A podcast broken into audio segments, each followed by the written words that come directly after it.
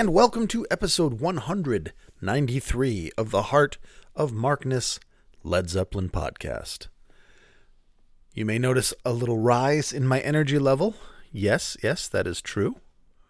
Hmm, why is it doing that? Oh, I see why it's doing that. Never mind, I fixed it. Nothing to see here. Everything's great. Everything's going swimmingly. So, I am still kicking this cold. I mean, I feel fine. There's still just, you know, gunk in there. But I also notice that Bill Burr on his podcast has had the same thing. Just the cough that will not go away. So I'm glad it's not, I'm not the only one. Getting better. Fucking sick of it. But boy, oh boy, I would like it to be gone.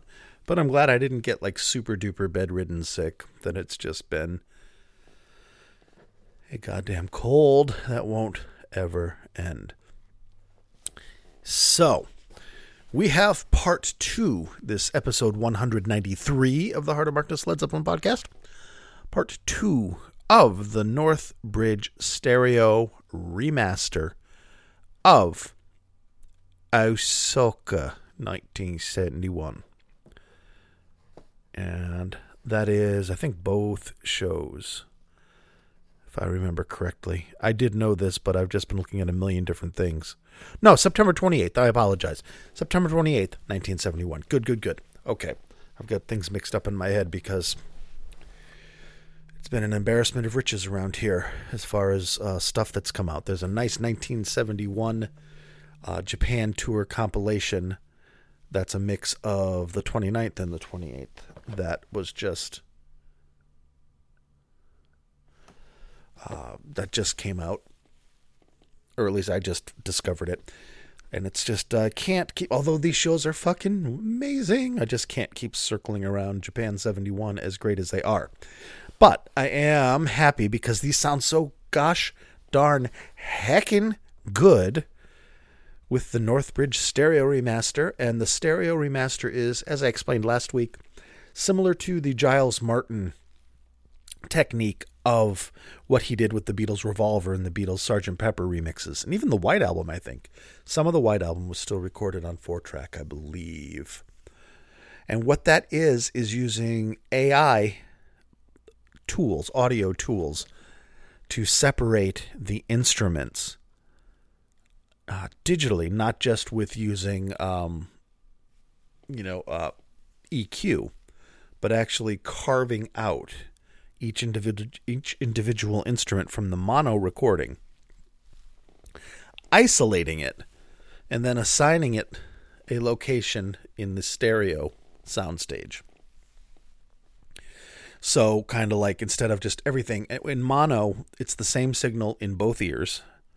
So it sounds like if you're wearing headphones, it sounds like it's just right in the middle of your head, right in front of you.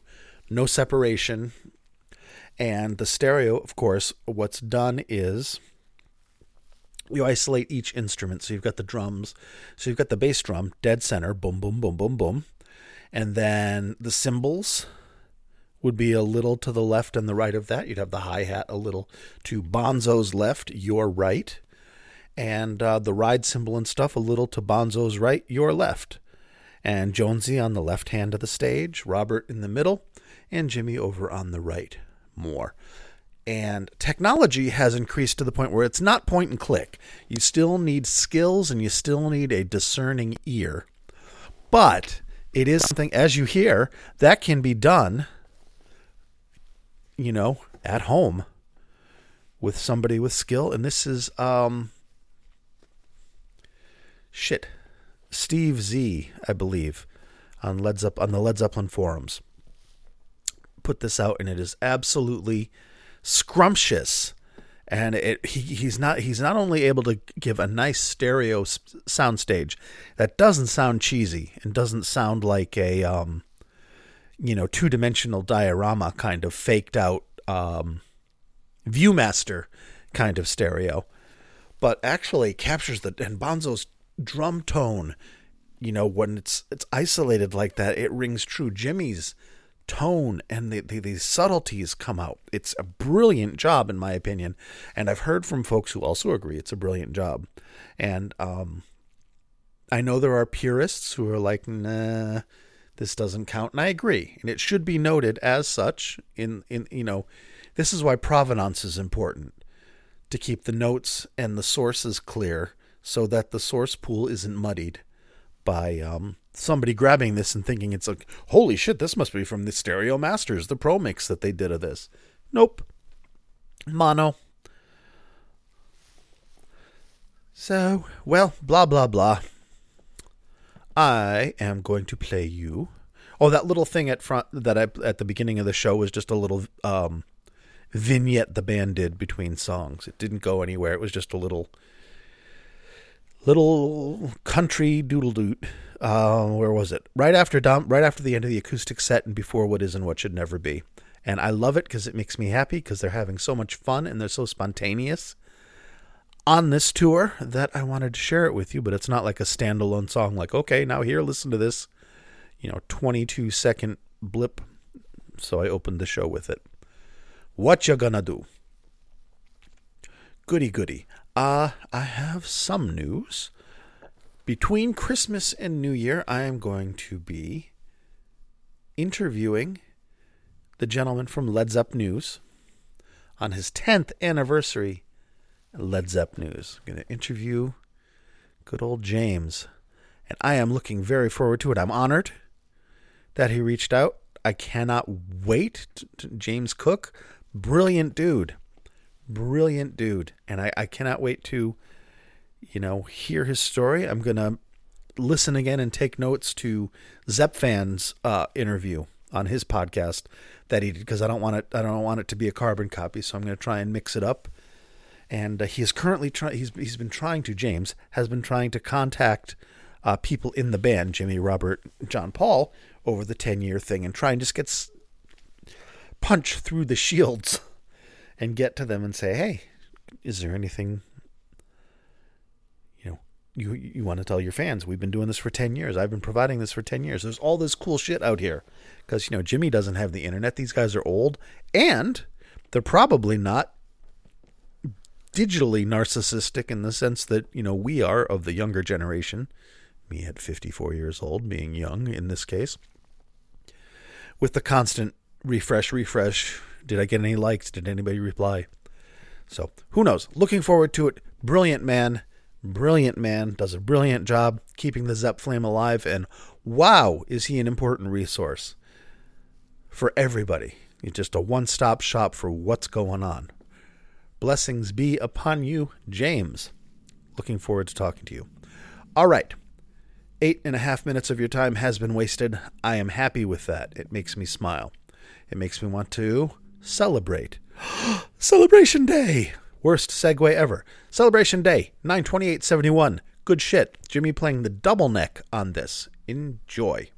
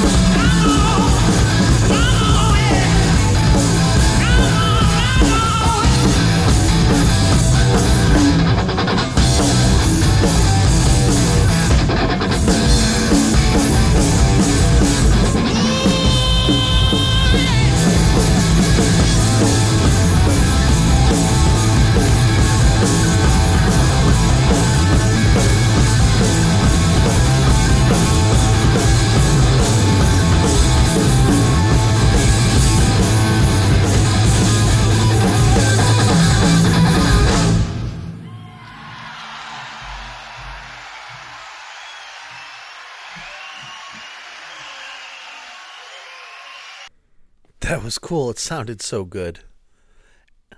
And I prefer the 73 tour version. The song remains the same, kind of celebration day. I don't know why.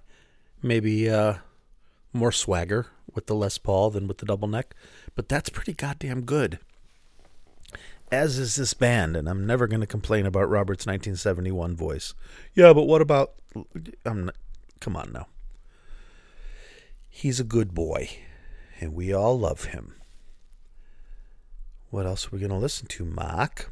Well, wow, we're blowing through this quickly. Well, the next song I have for you is Good Old Since I've Been Loving You. Nice, beautiful instrumental staircase. Staircase? No, showcase. I was thinking of stairway. Instrumental showcase for the band. Dig the stereo soundstage, dig the Bonzo's tone, and enjoy the best band in the world at one of their many peaks.